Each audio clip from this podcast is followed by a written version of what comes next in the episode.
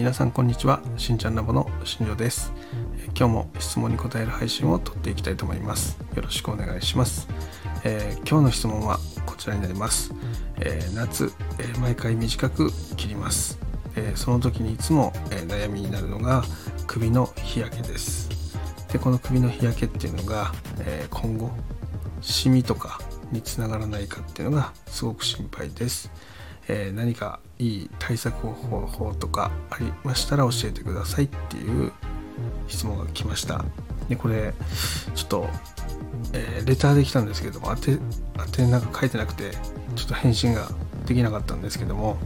えーと、今日ここについて答えていきたいと思いますえっ、ー、とこれのね答えすごく難しいんですけども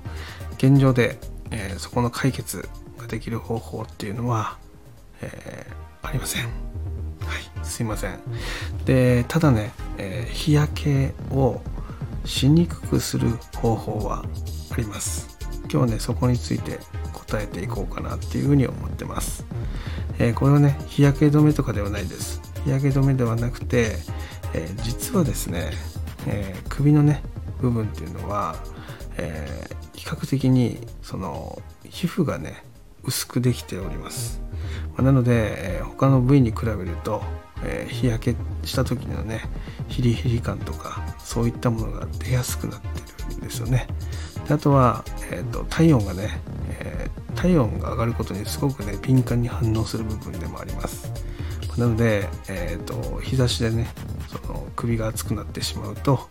熱中症の原因になったりとかあとは熱ですよね内熱が溜まってしまってほてってしまう原因になってきます、まあ、なのでここではですねえっ、ー、と一番いい対策方法としてはまずは首首がね熱くならないようにしてあげることっていうのが一番ベストになります。でもね焼けやすい部分なので、えー、その焼けにくくするっていう意味で、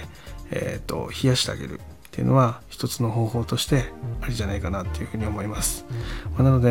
えー、例えばね、えー、その速乾タオルじゃなくて、えー、ちょっとこうひんやりするタオルあのロフトとかにも売ってると思うんですけどそういったものを、えー、首に、えー、巻いてあげるとか外に出る時はねそういう風にしてあげるだけでも、えー、日差しから首を守ることができるので、えそういう風な対策がいいかなっていう風に思います。で首に関してはですね日焼け止めとかもねそこまでの意味がないものになってるので、えー、日焼け止めを塗ったところでですね焼けるのは焼けてしまいますなので、えー、そもそもねその首を焼けないように守ってあげるっていうのがすごく大切になってくるのでそういうひんやりタオルですねひんやり系のタオルっていうのを、えー、外に出る時には首に巻いてあげるっていうのが、まあ、一番いい方法ではないかなっていうふうに思います。で他にもねあのそのそういう化粧水とかそういったものをその肌と同じぐらい頻繁に塗ってあげるとかそういう方法でも焼けるのは防げたりもするんで、えー、そういった商品っていうのもねいくつか僕知ってますのでもしあのこの収録を聞いていましたら、えー、またレターとかねいただけると、えー、商品のね具体的な情報だったりとかそういったお問い合わせ先みたいなものメーカーのその番号とかですねそういうのを書いて、えー、送信いたしますので、えー、もしね聞いていましたらまたレターとかいただけたらなというふうに思います、えー、ここねすごく難しいです。まあ首だけじゃなくて例えば顔とかでもその鼻とか頬とかそこがねすごく赤赤くなりやすかったりするんですけどでそこもね意外にこう日焼け止めではなかなか対応ができない部分だったりもするので、えそういったところにはそういう化粧水特殊な化粧水ですねそういったものを塗ってあげてカバーしてあげるっていうのも、まあ、一つの方法としてあったりもするんでね、